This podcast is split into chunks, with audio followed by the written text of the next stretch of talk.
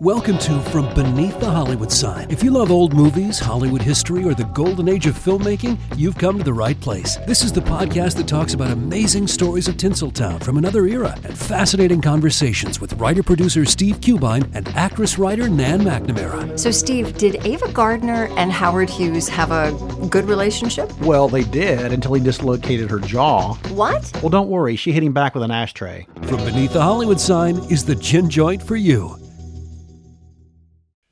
Hello, my name is Matt, host of the Pirate History Podcast. Pirates rank among the most mythologized and romanticized of all historical figures. It can become easy to forget that pirates were real people that had real world concerns.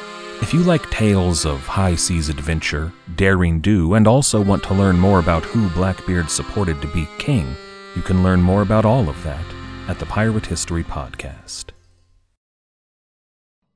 In this final episode of my three part interview with Dr. Ed Epperly, author of Fiend Incarnate Villisca Axe Murders of 1912, the Reverend Lyn George Jacklin Kelly has long been considered one of the most viable suspects in this case, due in large part to testimony from witnesses who claimed he told them about the murders before the bodies were ever discovered. Some, however, believe that the mentally ill Kelly was nothing more than a scapegoat. Dr. Epperly also offers his opinion on Paul Mueller, a recent popular suspect in the case, known as the man from the train. Let's continue where we left off in the last interview. F.F. Jones has been exonerated, if not by the court of public opinion, at least by a grand jury. Now investigators set their sights on suspect Lyn George Kelly. And by the way, this episode contains some graphic language, adult themes. Listener discretion is highly advised.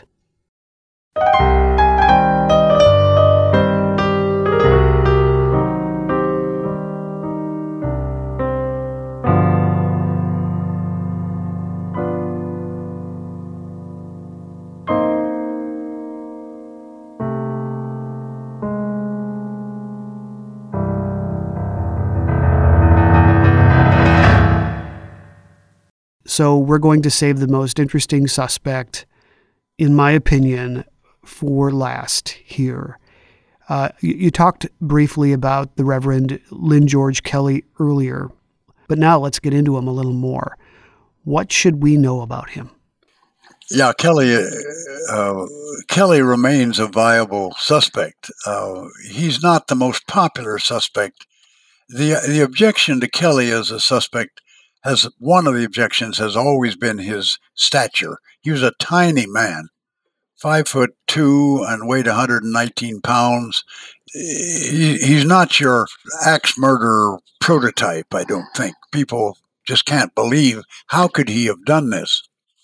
Uh, that's a question that uh, comes up all of the time. Uh, secondly, um, he was obviously mentally ill, extremely mentally ill. I mean, he was schizophrenic, diagnosed schizophrenic, uh, had some paranoid tendencies, uh, a very disturbed sexual life. All of these things caused some people to feel, well, he he was he was kind of ripe for the picking that people could suspect him when in reality he was just a pathetic figure that happened to be in town that night. But he, he drew attention to himself at the very beginning of the, the case. He immediately started writing letters. He wrote letters to everybody, some of which still exist. But he wrote to the Burns Detective Agency, to the police force in Villisca, to the county uh, sheriff in Montgomery County, to the county attorney in Montgomery County, to the state attorney general, to several detectives who were working on the case. And these were long epistles, of three and four and five page long, densely typed. Kelly was uh, uh, expert typist. He, he uh, was stenographer. He did some court reporting, things like that. He had come from England and came as a Methodist preacher. He preached all over the Midwest. He started in North Dakota. He went to Minnesota. He went to Iowa. He went to Nebraska. He went to Kansas. Never stayed more than uh, months, sometimes uh, weeks, but usually months or maybe a year here and there. Uh, generally recognized as an intelligent man, he wrote a book, uh, which would not necessarily prove him intelligent, but he did he was acknowledged by most of the places that he preached that he was a, a good preacher uh, and intelligent.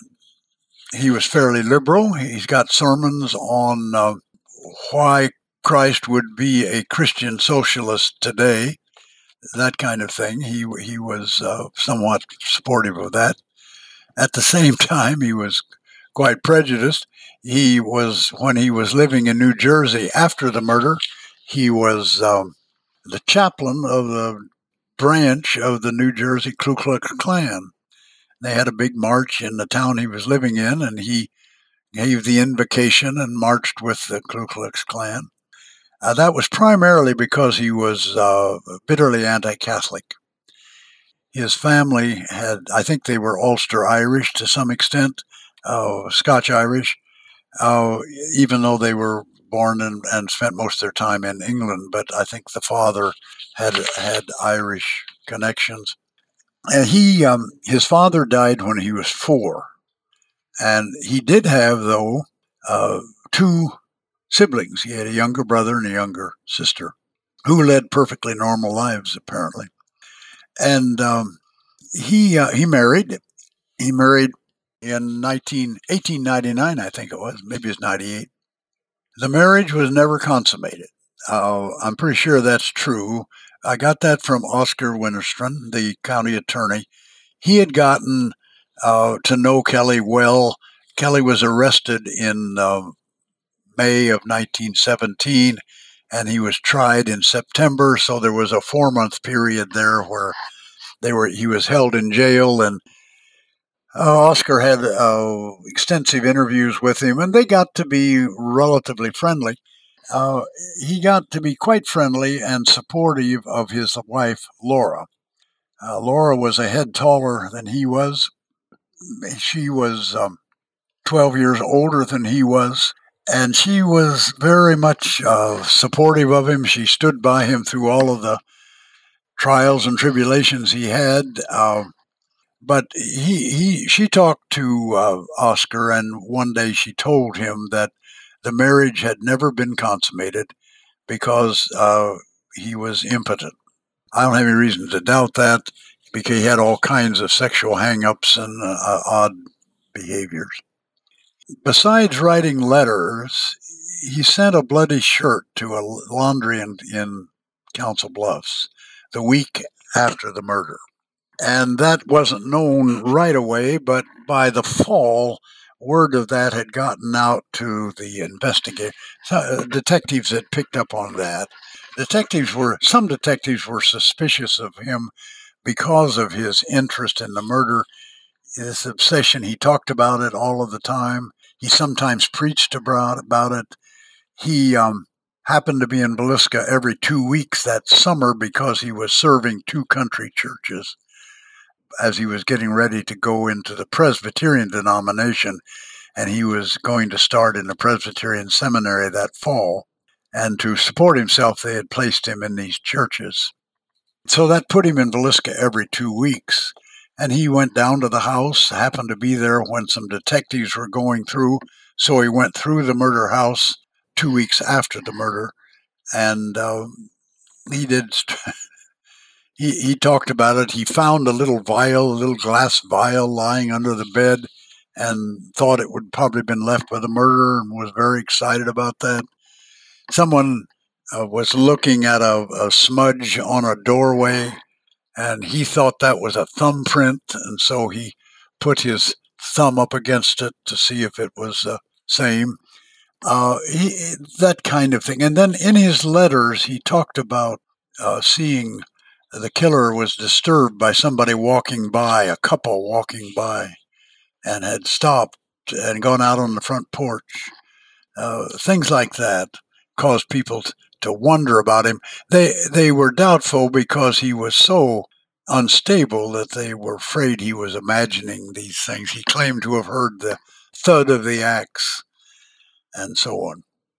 Then uh, he, uh, perhaps the most damning testimony, he got on the train at 5:19 in the morning of the murder, and it wasn't discovered till about eight. No, it's hard to say, but eight o'clock, eight fifteen, something like that, maybe seven thirty even, but I doubt it. I think a little later than that. So he was out of town at least two hours before the murder was discovered.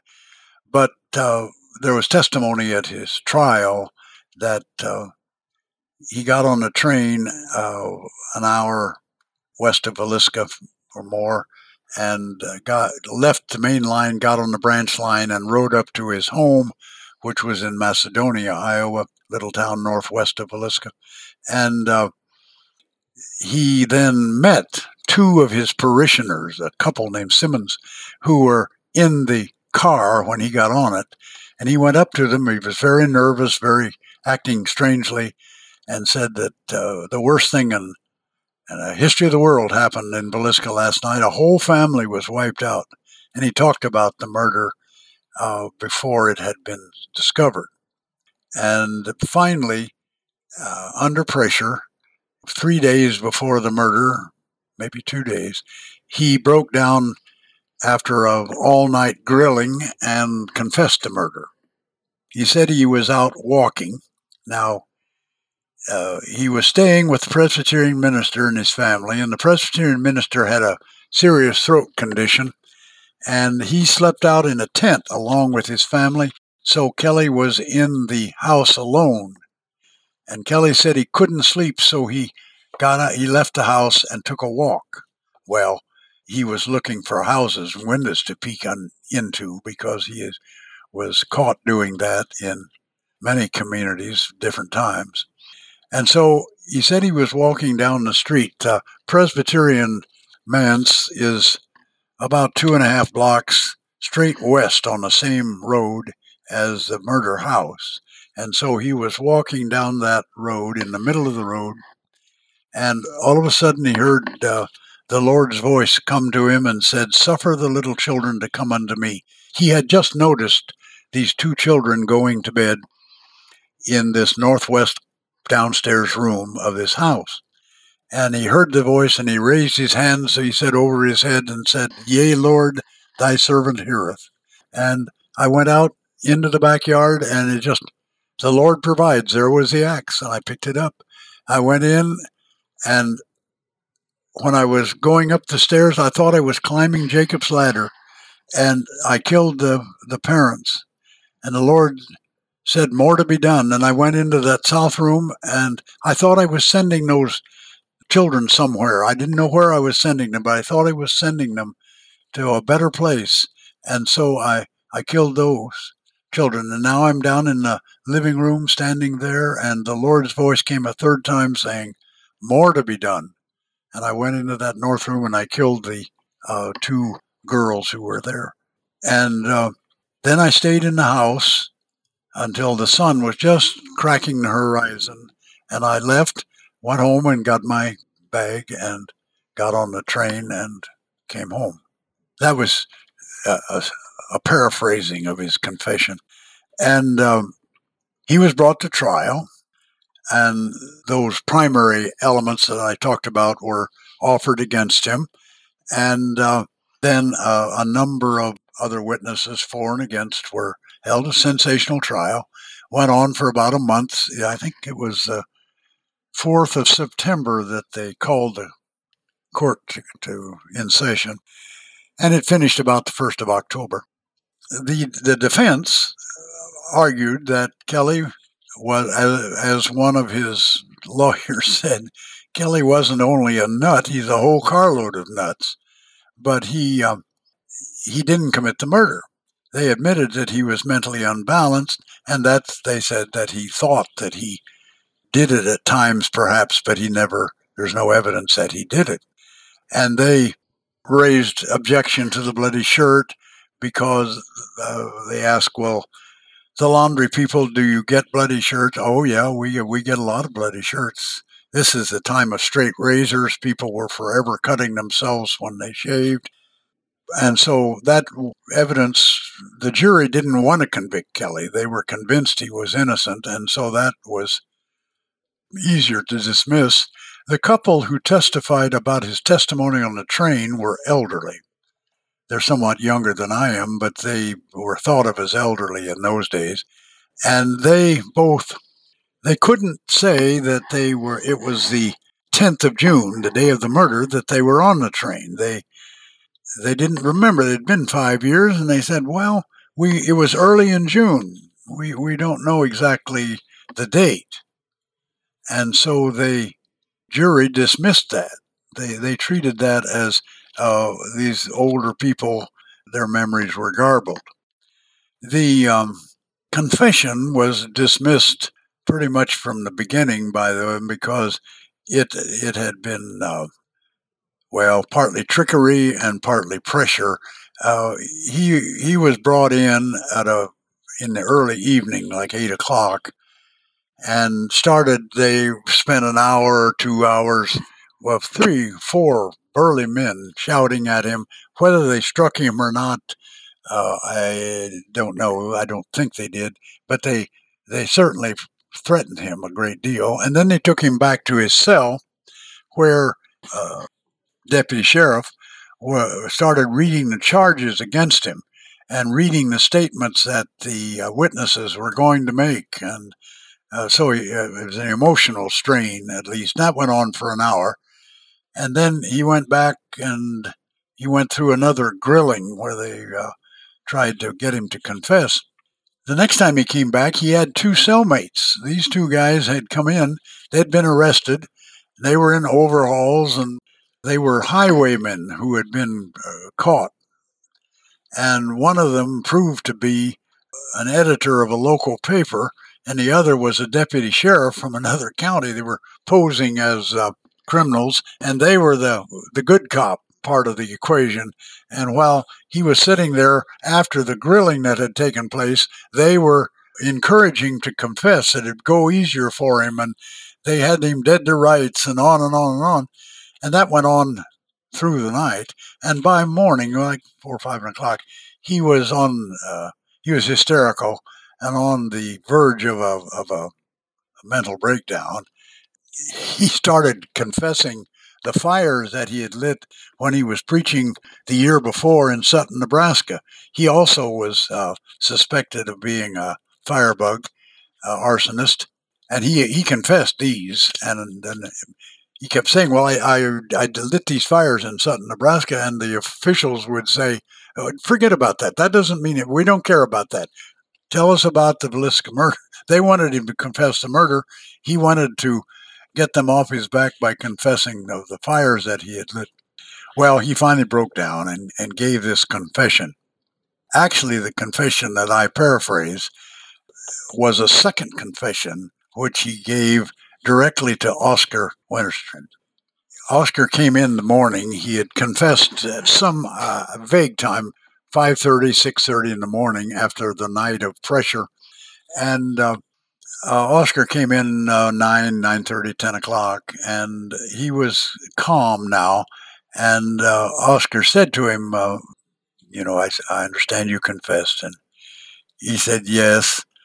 He said, but uh, let me, you know, let me tell you what really happened. I, I just like to, to tell you. And Oscar said he, he he asked me, well, can I get a person to write it down? Yes, you can do that. And so he he gave uh, a, uh, this confession where he heard God's voice command him and those kinds of things. But it, it differed from the confession he had given under pressure earlier, not radically, but different. And that was a, more of a problem for the state than not having any confession, really, because they couldn't use Oscar's confession uh, really, because then they would have to repudiate the one that they had gotten officially and so that didn't uh, that wasn't used, but it was knowledge. It was common knowledge. They couldn't deny that it was made, and so Uh, the confession was dismissed also because of the fact that one of the jurors testified or uh, told in an interview that he had a obvious bruise on his face, and so we were convinced that he had been beaten, and so we dismissed the confession. And since they didn't want to convict him anyway, they voted 11 to 1 for acquittal. One juryman held out for acquittal by reason of insanity. He thought Kelly was guilty, but he was insane. And so it was a hung jury, and they retried him a month later, two months later, and uh, he was acquitted then at that time. So he was let go and pretty much dropped out of sight. He he disappeared, didn't come back to Villisca. He did bring a suit against the Montgomery County officials nine months later, and that was dismissed. It wasn't admitted into court. Uh, it hadn't been properly filed, and uh, and so on. And then uh, nobody in Villisca uh, really knew what happened to him. Nobody knew where he died or uh, when he died or any of that, or whether he had any trouble in life beyond that, and, and so on. Uh, one of the things I, I, did in the book was spend a good deal of time and, and really enjoyed uh, trying to trace all of these people uh, Blackie Mansfield, William Mansfield, uh, Wilkerson's candidate for murder, Wilkerson himself, Albert Jones, F.F. Jones, Kelly. Kelly was the last one I, I managed to run down, and he died in a mental hospital in Long Island in uh, 1959. He was psychotic when he died. I died of, an, of a heart condition. He had preached uh, in the East primarily. He preached at Chester, New Jersey, two year, three years after the trial.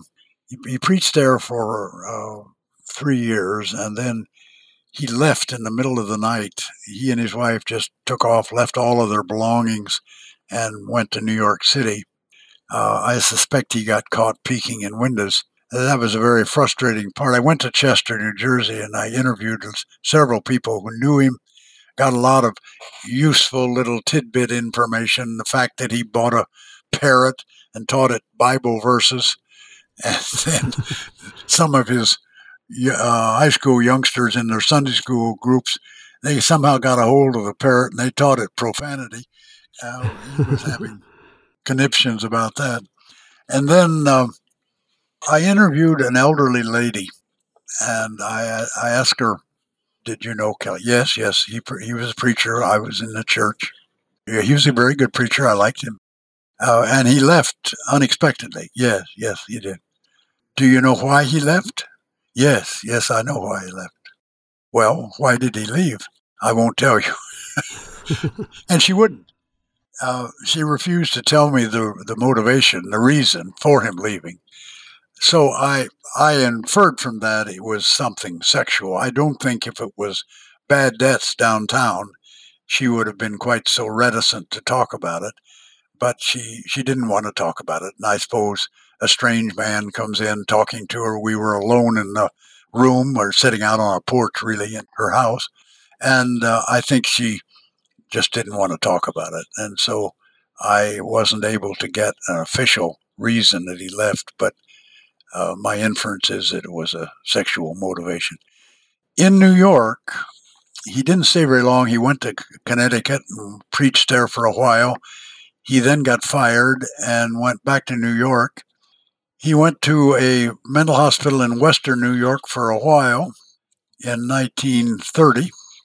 He then came back to New York. It was very unusual for people to get out of the particular institution he went in, but he got out and was back in New York and he preached at the Bowery Mission Church, which is quite a famous church. He preached two sermons a day for the mission people. He had been a follower of Gypsy Smith as a young man, and had been a boy evangelist in England, in London. And I suspect he had worked for the Salvation Army because Gypsy Smith was very active in the Salvation Army in its early days. And so him gravitating to a mission service probably uh, made sense. Uh, he then, his wife died, 12 years before she he did in 1947. She died in a hospital receiving room. He, she apparently had had some kind of a problem, and he, he rushed her to the hospital, and she died in the receiving room. They're both buried in um, Woodlawn Cemetery, big cemetery in the Bronx, in New York City. Looks like in a pauper's grave, but they are buried with uh, Gertrude Ederle, who swam the English Channel, uh, Moby Dick, uh, not Moby Dick, the author of Moby Dick. Herman Melville. Herman Melville. Thank you. Thank Sure. that that There's would be a a very big large one, right? grave right beside. Uh, unless they melted him down into oil first. yes, Uh, yes, let- that's right. They they removed the oil and then buried the bones. Well, who knows? anyway, um, I think we covered a lot of ground. I'm not sure. Yeah, maybe I better turn it back to you. we will be back momentarily. Everybody shush! William Shatner has something to say. Kat and Jethro, box of oddities. What do you do when the woman you love dies?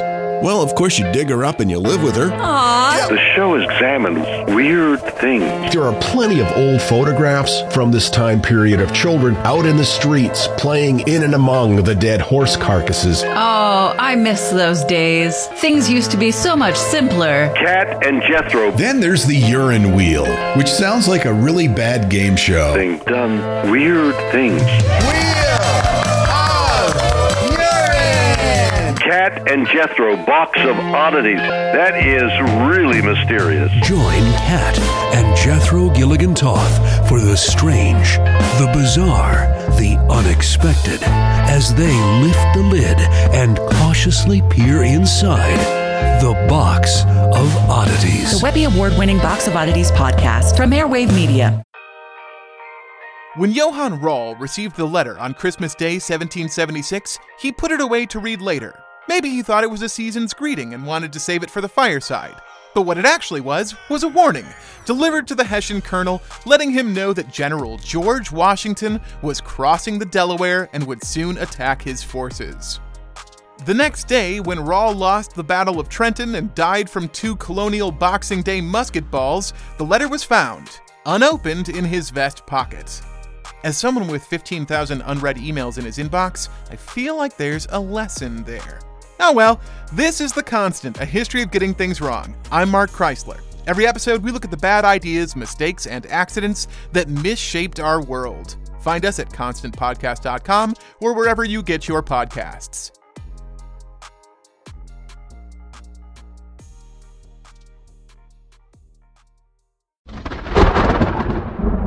The storm broke in Chattanooga one night in 1906 when a young woman was the victim of a violent crime. From that moment, the city knew no peace for four furious years. At the center of the storm was the notorious inmate Dave Edwards, who was awaiting trial on murder charges. After a high profile case threatened to go cold, the desperate county sheriff did the unthinkable by freeing Dave Edwards from jail and deputizing him to track down the fugitive.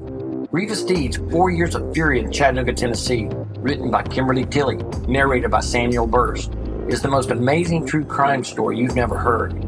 Listen to Grievous Deeds, the audiobook, available on Audible, iTunes, and Amazon. And we have returned. Yeah, speaking of his weird sexual fetishes, um, he would put advertisements in newspapers, right, to to hire young helpers. Well, he did once, yes. I don't know if he did it more than that, but he did once. He um, he was preaching. He had taken a, a Methodist job. He he got kicked out of the seminary that he was going into when the murder happened, and he took a Methodist preaching job in a town called Winner, South Dakota. And uh, while he was there in the winter of December, he he ad, he put an ad in the Omaha World Herald looking for a stenographer to help with um, a problem novel that he was writing.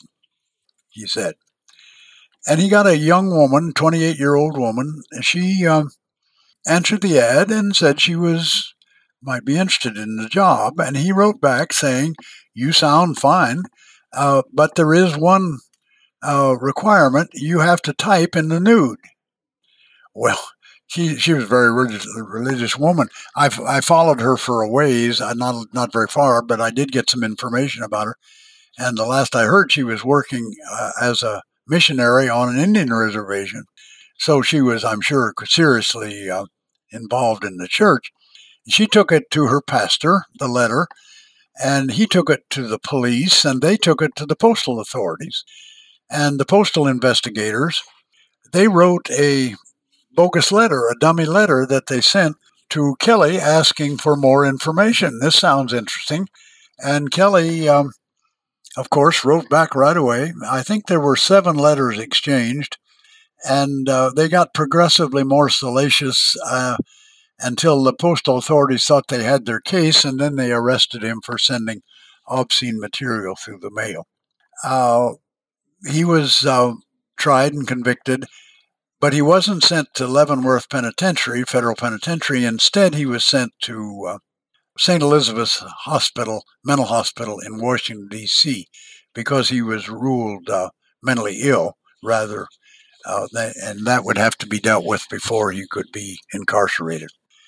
Kind of interesting, he was held in uh, jail in Sioux Falls, where he confessed to the murder, by the way, to uh, some of the prisoners but he had a terrible time in prison. Tiny little guy. He got there, and they first put him in a holding tank, mostly uh, drunken disorderlies, I suppose.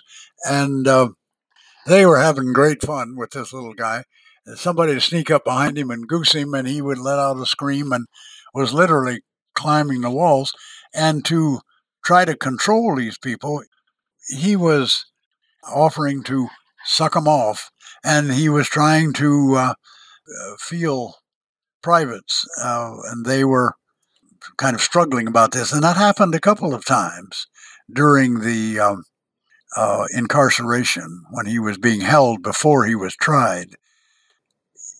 He used vernacular language.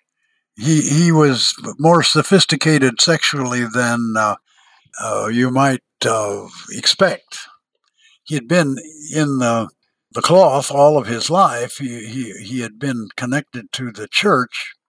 Father was a minister, grandfather was a minister, he was a minister, and on and on like that. But he, uh, it looked to me like that he he had led a uh, a bit of a double life. Uh, when he when he was preaching in Carroll, Iowa, and that was in 1913, the spring of 1913. Uh, he tried to persuade at least two high school girls who were in his church, uh, one at a time. He, he didn't do them both at once, but he wanted one of them one at a time. They came they came up to his apartment. He was living. He had a sleeping room in this house, and the husband and wife lived downstairs and she was at home and he was upstairs in his room or rooms. I don't know how many rooms he had. And the girl came thinking he was going to teach her shorthand. But what he did was, as soon as she got there, he started to try to persuade her to take her clothes off because he was looking for stimulation with his novel. And he was giving her a rationale that this was in the Bible that there were uh, posing for uh, art pictures had been done for throughout the ages, and then he brought out a a collection of what I think would pass for pornography of the time, of some pictures, drawings, and photographs. Mm, some of them were works of art. Uh, he had a, a picture of the September morn. Does that mean anything to you? It doesn't. No. September Morn was a a very popular kind of a calendar art thing that was painted around this time, 1913, had been done around the turn of the century, of a young woman naked standing in water that was about ankle deep, and she was with her hand in strategic places concealing herself, but she had her breasts were revealed and she had a kind of a ooh, like she had been been out bathing and been caught by somebody because she's looking to the shore, which is behind the observer, and uh, there's a, a, figure of surprise on her face. Produced a little doggerel verse. uh, oh, please, sir, don't think I'm bad nor bold, but where it's deep, it's awfully cold. Uh, well, he had that kind of stuff that he had collected, uh, apparently kept hidden from his wife, and um, that kind of surprised me. I found that kind of interesting. So he had, uh, and as I said, just two weeks before the murder in the Macedonia, Billy Miller, the uh, druggist in town, who, by the way, handled the bloody shirt. I mean, he's the one that you brought your dirty clothes to, and he sent them by train to the laundry in Council Bluffs, got them laundered, brought back. So he handled the bloody shirt, and he was in his house at dark, 8.30, 9 o'clock at night on a evening, and he heard footsteps walking in the vacant lot beside his house. He didn't worry about that. He there were always people cutting through to save some time, and then he heard they stopped. And so he, he went to a window and he looked out of the window, and here was Kelly, or he thought it was Kelly, standing outside of the light down at the end of the house where his wife was getting ready for bed. And she had a light on, and the blinds were up, and the light would shine out, and there was a little square of light out from the window. And Kelly was standing out there watching her uh, undress for bed. And he yelled out of the window, Get out of there, you son of a bitch, and chased him across uh, a vacant lot. And he, Kelly was his preacher, and he was quite sure it was him because of his size and things like that. So at the time of the murder, he was uh, caught in his window peeking. There was a murder of a young Swedish domestic, right? N- named Eva Swanson. Swanson. Some tried to connect him to that killing. Yes.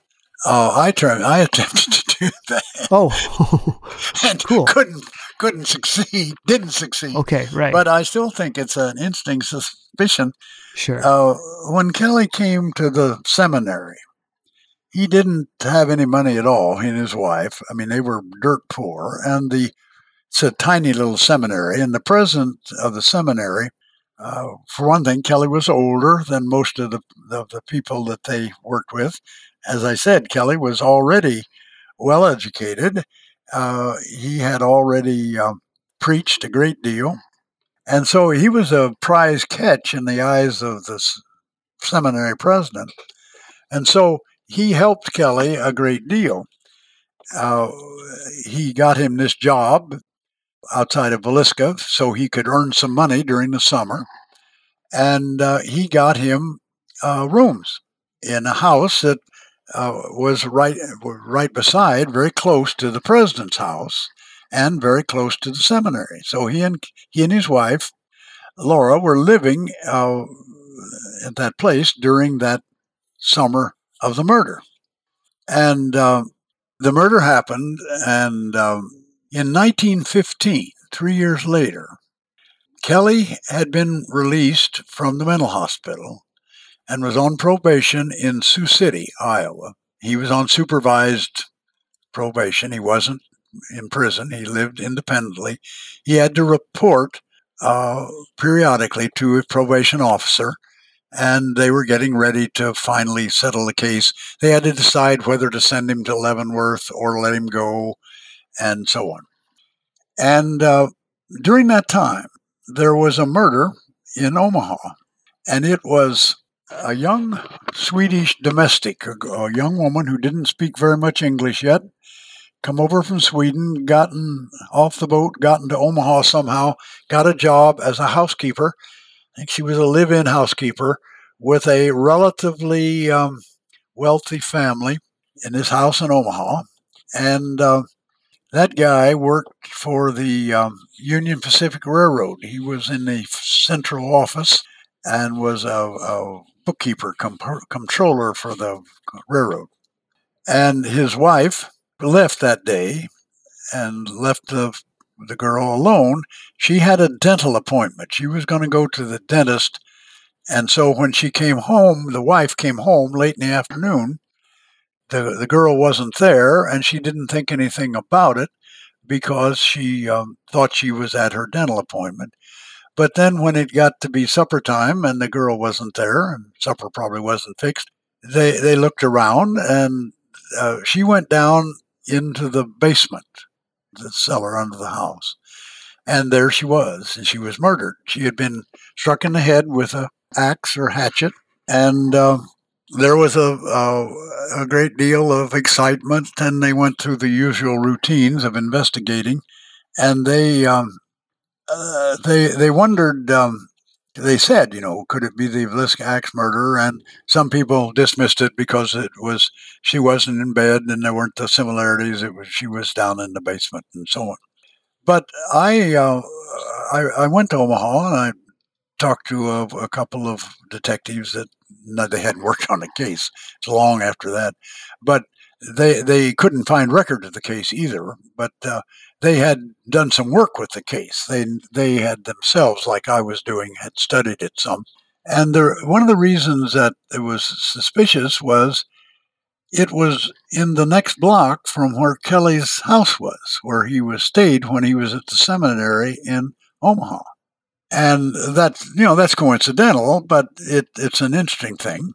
And I did check, and so did authorities at the time, and Kelly's whereabouts could not be accounted for during uh, like a two week period. He had no public contact. He wasn't in the paper. He had no doctor's appointments. He had no meetings with his probation officer during the time of this murder. And uh, the the young woman was found lying on her stomach and fully clothed, struck in the head only. The the axe weapon I, I can't remember if it was an axe or a hatchet. It, it was a cutting instrument, either an axe or a hatchet, and it's available. I just don't recall which one it was, but it was left at the scene. And one of the detectives said that he thought it was a sexual murder because he thought that the uh, victim had been uh, undressed and then redressed and that was because her clothes they were disheveled, but they weren't. It wasn't just a case they were wrinkled or pushed up or anything. They they weren't put on right. they they uh, I don't know what he meant by that, but and I don't know what she was wearing, but um, I thought of the fact that if Kelly was the killer in Villisca, he displayed Lena Stillinger in somewhat the same way. She wasn't lying on her stomach, but her posterior, her rear, was facing out, and her leg had been brought up to reveal the genitals. So I, uh, I've often, I don't know if anyone else does, but I, I keep it in the back of my mind that I wonder if there'd be any chance that uh, uh, he could have come back to his old stomping grounds and maybe saw her of some reason he thought she was alone. Maybe he saw her going to be, you know, you can conjecture all of these things. I have no evidence, no proof for any of that. But uh, I, it's the kind of thing I have wondered about. And uh, if I were younger, I might try a little harder to get the records of the case. I suspect they exist. Uh, most police departments, when you're an, on, an anonymous investigator, and you come in and you say, I'd like to look at this case, and they say, Well, uh, we put all of our records in that old repository, and we don't have any idea. There, there's 60 years of records there. They fill this uh, room to the ceiling. You know, you they, they're reluctant to to get very involved in it. Now they've got a book out, I might go back and say, you know, published author. exactly. Yeah. You never know. and this was never solved, right? No, it wasn't solved. Uh, the the Swedish community was upset by the fact that after a month of investigation, it just kind of was forgotten, and they argued that it wouldn't have been if these had if this, if this hadn't been a a green Swede, uh, there would have definitely been uh, uh, a hue and cry and all of that. And they're probably right. They're probably right.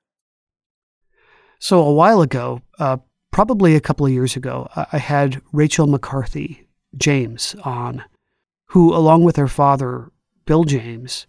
Right, right. I've met them. Oh, okay. Uh, yeah, I spoke to Rachel. They claimed that they have solved the Villisca axe murders and Yes. many other murders using statistics That's correct. And pinning them all on a drifter named Paul Mueller, Yep. who they call the man from the train. What do you think about their findings, uh, their conclusions? That's a very strong uh, uh, theory. I mean, it's. I said uh, Kelly was viable yet, but certainly the idea that it was a serial killer uh, is very viable. I, that's one of the reasons uh, in my own book I I kind of wrote around that question. Uh, I hadn't. I I finished uh, the. I was beyond the writing stage when their book came out, but uh, I still I didn't have a clear conclusion in my book in the sense that I didn't say Kelly did it or it was a serial killer. Uh, I didn't uh, do that because I didn't feel that was intellectually honest to do that. Uh, I think you can make a strong case that Kelly did it, but you can make a probably an equally strong case that a serial killer did it. James's book has had a, a, a impact. I mean, people. Uh, it's been widely read. I think I, I don't have any statistics, but I have the feeling that uh, you know I have a I've been giving some presentations in Iowa libraries since my book came out, and uh, I don't go to a, libra- a library that somebody hasn't read the book, and somebody will say, "Well, what do you think of uh, uh, James's theory?" And so th- there are two elements of their theory that I think need to be tested, and if they pass the tests, I think that they will have a pretty strong case that they're right. The first one is uh, Mueller himself. Uh, I've read the book a couple of times, and I haven't looked at it now for a year or more, and so I may be, uh, you may know more about it than I do. But um as I recall, uh, he was working, and this was 1898, I think, in uh, Massachusetts. He was working as a hired man. He was an immigrant from Germany, spoke poor English. If uh, he was uh, not, well, he spoke some English. Uh, he um, got on a train and left the night that the family he was working for was murdered. Now he lived in that house. They, they, he was a hired man, but they had a room for him in the house. That was not unusual. And uh, about midnight, got on a train and left. Well, they they treat that as prima facie evidence. I think that he killed those people. I don't think that is proven yet to my satisfaction, and uh, the basis for that is uh, I have a vague memory of them saying somewhere in the book that he would go out and have drinking sprees. He was cantankerous at times and things like that. But he would go out and come in on his own schedule, and he would come in late sometimes. They also say that uh, uh, many of their murders uh, have been solved, but they were actually they're suspicious that they had just taken some person, a poor uh, immigrant, uh, language problems, all kinds of things like that, and pinned it on them because they wanted to get the case solved. And uh, therefore, it was still Mueller that was behind it. But you could say the same thing about Mueller. I mean, it would occur to me that Mueller comes home and finds everyone in the house has been murdered. He, his first thought would be, I'm going to be accused of this. I'm the only one in the house that survived. I'm going to be um, convicted of this murder. And so he ran. He got on the train that night and uh, made himself scarce. I, until that question is resolved, I think we need to keep an open mind. It's uh, I'd like to see them uh, place Mueller at another murder. They don't, and throughout the book, they assume it. uh, and offer arguments that the murders were all alike, but you have to assume that murder that Mueller did the first murder for the, him to be doing all of the others then. And they know where the killer was precisely at each murder. I mean, he was at that house at that time and admitted it's awfully hard to find a obscure person in 1906, 7, 8, all of those years.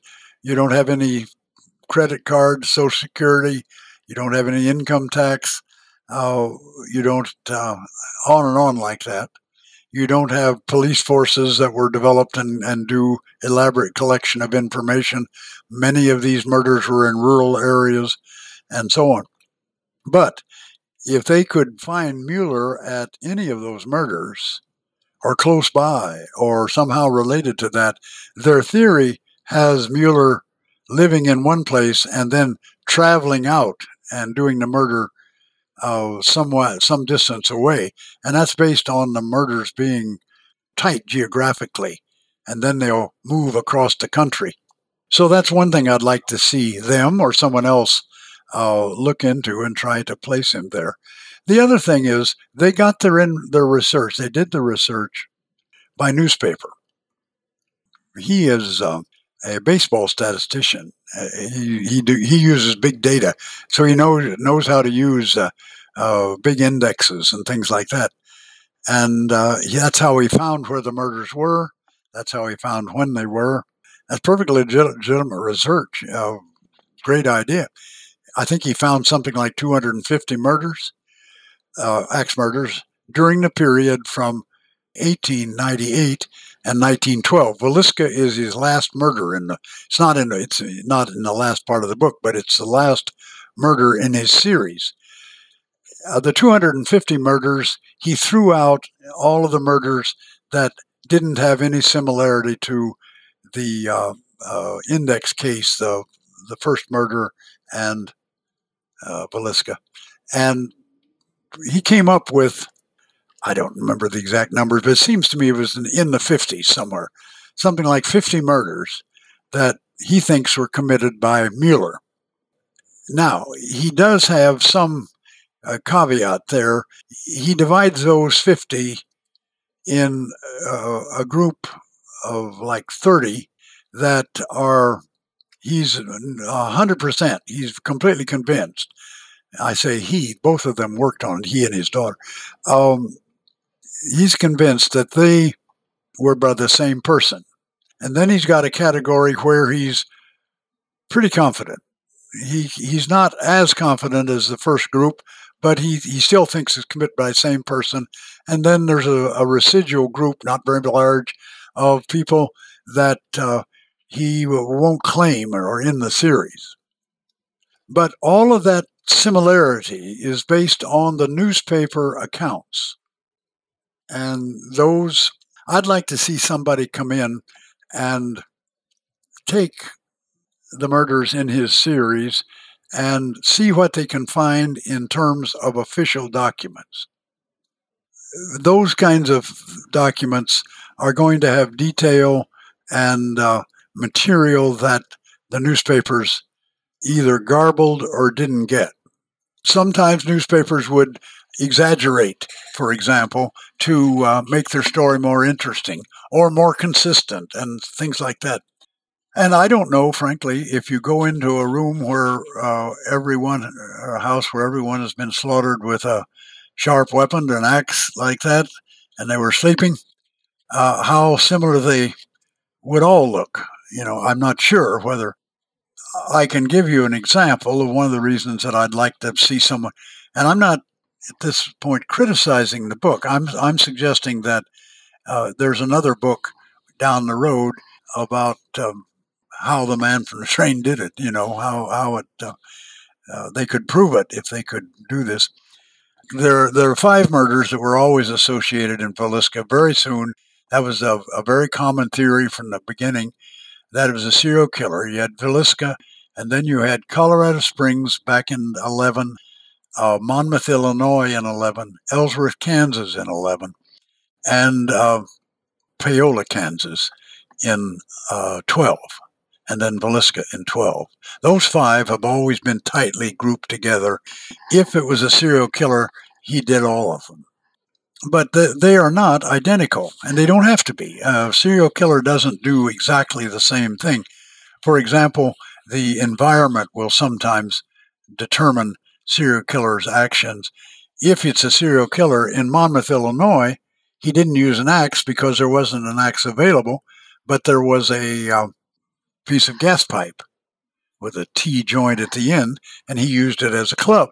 The killer did, and he left it there. Uh, all of the murders, they left the weapon there at the scene, except Paola, Kansas. If that was done by a smaller instrument, some people thought it was a mason's hammer, others thought it was a small pickaxe, but they never found it. It had been taken with them by the killer, apparently.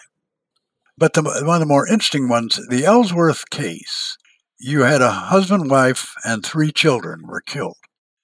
And the newspapers, which I've read, uh, said that it was obvious that the killer had a special hatred towards Mrs. Ellsworth.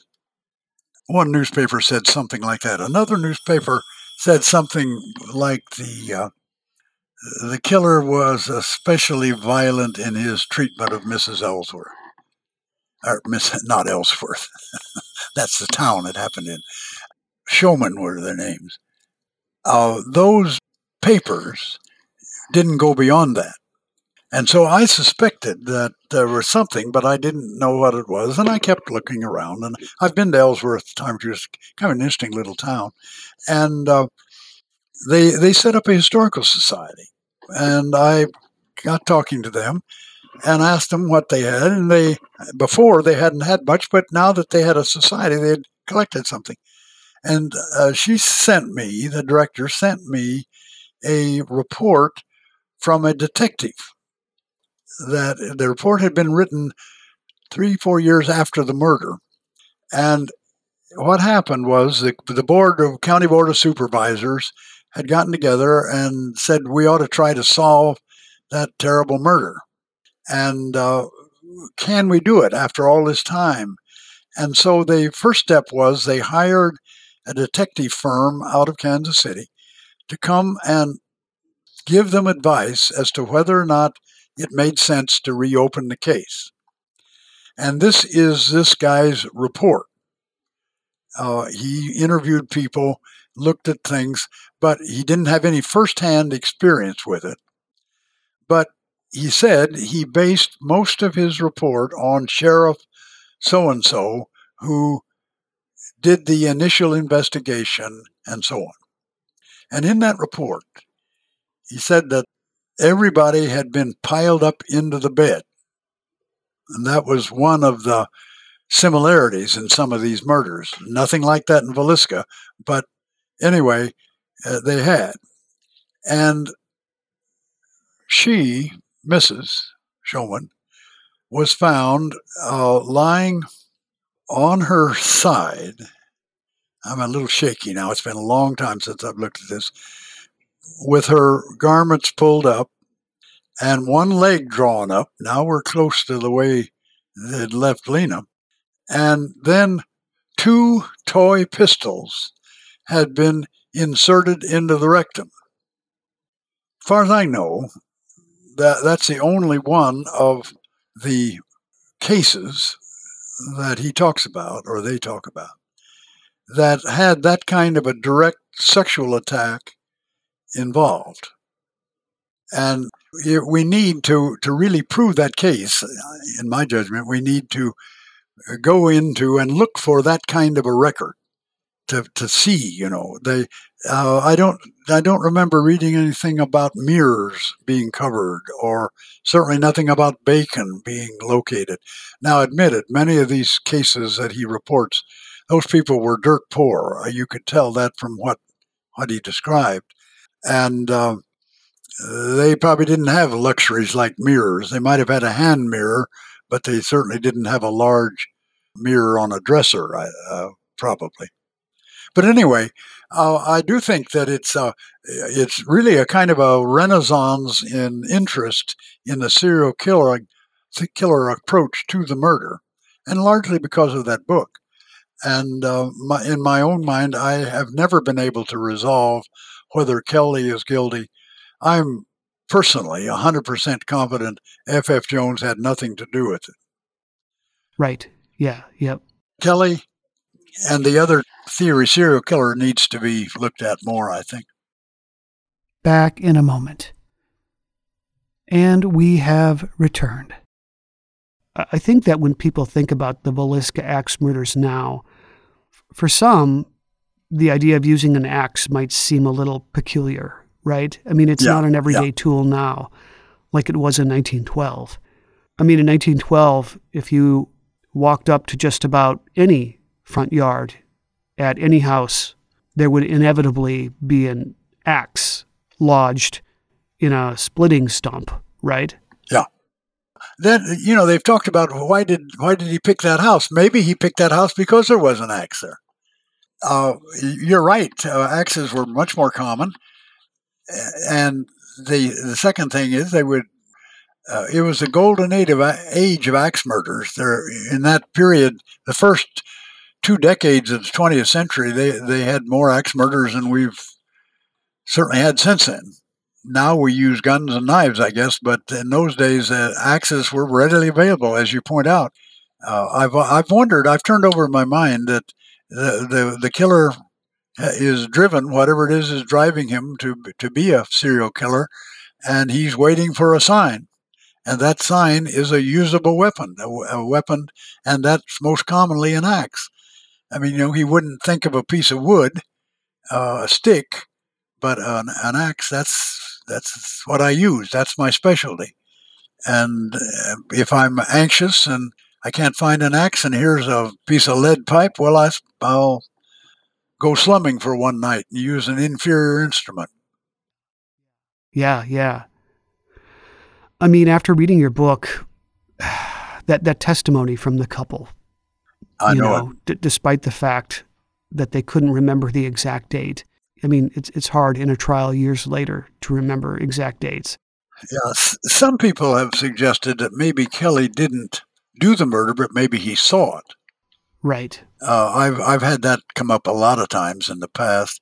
That he was window peeking. Here's a light in this window, and he comes up and he peers in, and either the murder is in process or it's already happened, and he sees these uh, two girls uh, slaughtered in their bed, and uh, then he, you know, he, he, well, the killer's gone, everyone's dead. I uh, I could see for the first time. Uh, here's a a young woman who's going to be absolutely cooperative. She's going to do exactly what I want. And he went in and did it, and maybe even tidied up the house. I mean, maybe Kelly's the one that covered the victims, and Kelly covered the glass. And you know, the, you got to remember Occam's razor. You you you you start spinning out the this thing, and I acknowledge it could have happened, but I heard this first from Jonathan Richards, the old attorney over in Red Oak, and he, he spun it out like I am to you, but then he sat back and said, But it's too big a co- coincidence to me. He said, You got to have somebody as mentally ill as Kelly in this little town by chance on that night, and you got to have somebody as mentally ill to do the murder also in that town that night, actually two and a half blocks apart, and they come together he said, I just can't buy that coincidence.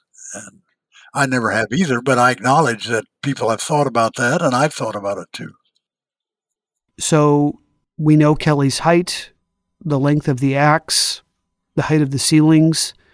The killer swung up into the ceiling. Um, I, I, think you said in a couple of places. Sure. H- how do those measurements work out? Could could Kelly be the one who used the axe based on that information. Yeah, uh, it does in the one room where the the ceiling is quite low because it's gabled coming down, and uh, he could easily have hit the ceiling there. Uh, not so much in the other room, but uh, if he's swinging the axe, you normally would grab an axe, you know, in front of you, one hand on the base of the axe and the other part way up the handle uh, if you're really swinging it hard, you might get it like a baseball grip way down on the thing and get a, the whole length of the axe. But you don't bring a normal swing back, you know, and kind of touch the ground behind you and then come all the way straight over to like that, as you would have to do to hit the ceiling in that south room. That's why the testimony of the uh, fingerprint expert from uh, Leavenworth, McClaughry, he um, he didn't think that anybody would hit the ceiling with the axe where the cuts were. He measured it, and I can't remember. I I thought he said seven feet. I, it was either seven or eight feet. They were high, and a, a normal person would swing an axe wouldn't go that high, and that's why he theorized that the killer had it in one hand and was holding it over his head, as he put it, Indian fashion, tomahawk fashion, and swinging it in a frenzy of excitement. You know, he uh, probably had, well, there was blood on the axe when he hit the ceiling because there were blood spots thrown across the room and went into a little closet that's built into that room. The door was open and hit the back wall of that closet so that the, the killer was swinging it in that hysterical fashion over his head when he hit the ceiling. Wow. That's easier for me to accept than uh, the fact that it was a six foot nine killer with exceptionally long arms swinging it normally. Yeah, right. It's amazing that that house still exists now, right? I mean, a lot of those old murder houses are demolished soon after. Yeah, there are only two artifacts that I'm aware of that exist. One is the axe, and the other is the house. That's right. And it exists relatively unchanged now. The the people who bought it, they took out all the plumbing, they took out all the electricity, they put the porch back on. The porch had been covered uh, uh, and torn off. The not torn off had been covered, and they, they took that off so that uh, it's really very similar to what it was when the murder happened. Well, well, thank you for taking the time that, that you took with us. this has been so great. I I I enjoy talking about it. It's important, and as I said, it's it's important to me to get publicity for it, so that uh, I sell books and things like that. But, Absolutely. Uh, you know, it's been an enjoyable experience. Gives me a I've pretty much summarized the case. There's so much that we didn't even touch. I mean, it's such a comprehensive book, chock full of, of riveting information. Well, uh, the one seriously, I've already this is this is personal. I uh, uh, I've already I'm already satisfied with what's happened. You know, I, I was hesitant to write the book, and when I did write it, I wondered about uh, how it would be accepted. It's been it's been accepted well. People who've bought it have seemed to like it, and uh, I feel good about that. But the best thing is that the story is saved. Uh, it was threatening to be lost. Uh, there's so much interest in this spiritual world and paranormal and returning from the dead and that kind of thing that uh, uh, the story is being distorted to fit that narrative. And things that didn't happen are being interjected. Things that did happen are being misinterpreted, and all of that. And at least the story I've told is the best I can do at going back to what really happened, what the, what the scene was really like, not what you might imagine it to be, or not what you would think it would have been, uh, but it, it's what the, the doctors and the police found when they went in the house.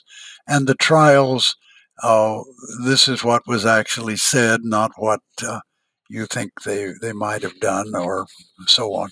And most of the people who are involved with it don't take the trouble to find the, the the trial information and the grand juries and things like that.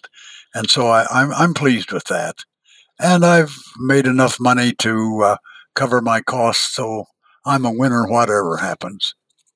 You said that you did your first interview in the mid 1950s, and right. I'm not going to guess your age, but I mean, it's been almost 70 years since you started conducting interviews, Yeah. gathering information. It's Yeah. such an incredible perspective you have on this story. Yeah, well, it um, that that's that I really feel great about that. You know that that was that's my my primary purpose, and the fact that uh, uh, I'm selling some books uh, and I make some money. That's great. I uh, I'm not opposed to that, of course, but the the purpose has always been the, the story itself. I got involved with it, and so I just and you know, and I justify it by saying, well, some people go fishing all their life, and I went fishing for information all my life. oh, sure, sure. Yeah. So, so for people who want to learn about you, your work, your book is available online, I assume bookstores. That's right.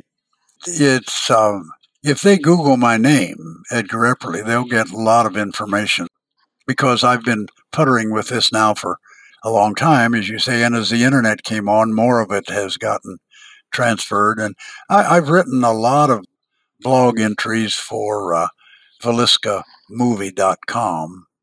Uh, that's the one that made the movie beforehand. And so uh, they can find out that kind of thing. Um, the bookstore penetration has not been elaborate yet. We've been working mostly in Iowa, and uh, we um, you can get it on Amazon. You can get it in uh, any bookstore can order it. It is set up so that it can be ordered by bookstores, but uh, few have done it yet. But that's starting to build. We're going to do some advertising and publicity to try to get it into some bookstores and things like that. But uh, it is available that way. It's also available on Kindle if you like electronic uh, books, and uh, they can do that. Yeah, sounds good. Yeah. And we're coming up on the, the 110th anniversary, I realized as I was preparing to talk with you. That's right. I got married. I got married on the 48th anniversary of it. Oh.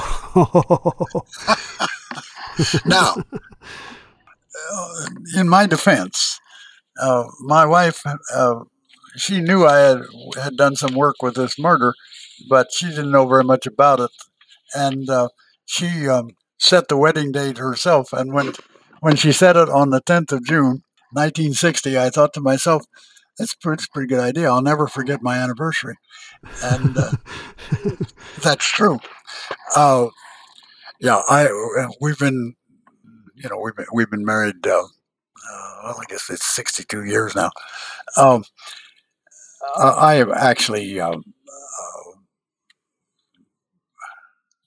uh, just I uh, I'll be 87 at my next birthday, and I'm very fortunate that I have remained active. Um, you know, I I do things in town, and I uh, I've been going on this library tour, making uh, giving an abbreviated version of what I've given to you in about an hour, uh, that kind of stuff, and I'm able to do that. I've I've got uh, I've got some congestive heart failure, but uh, right now it's under control pretty well, and so. You, you keep going as well as you can, you know. There's nothing you can do. You can't make the clock go backwards. So Oh, right. Yeah, that's absolutely true. All, all you can do is, is push forward, you know?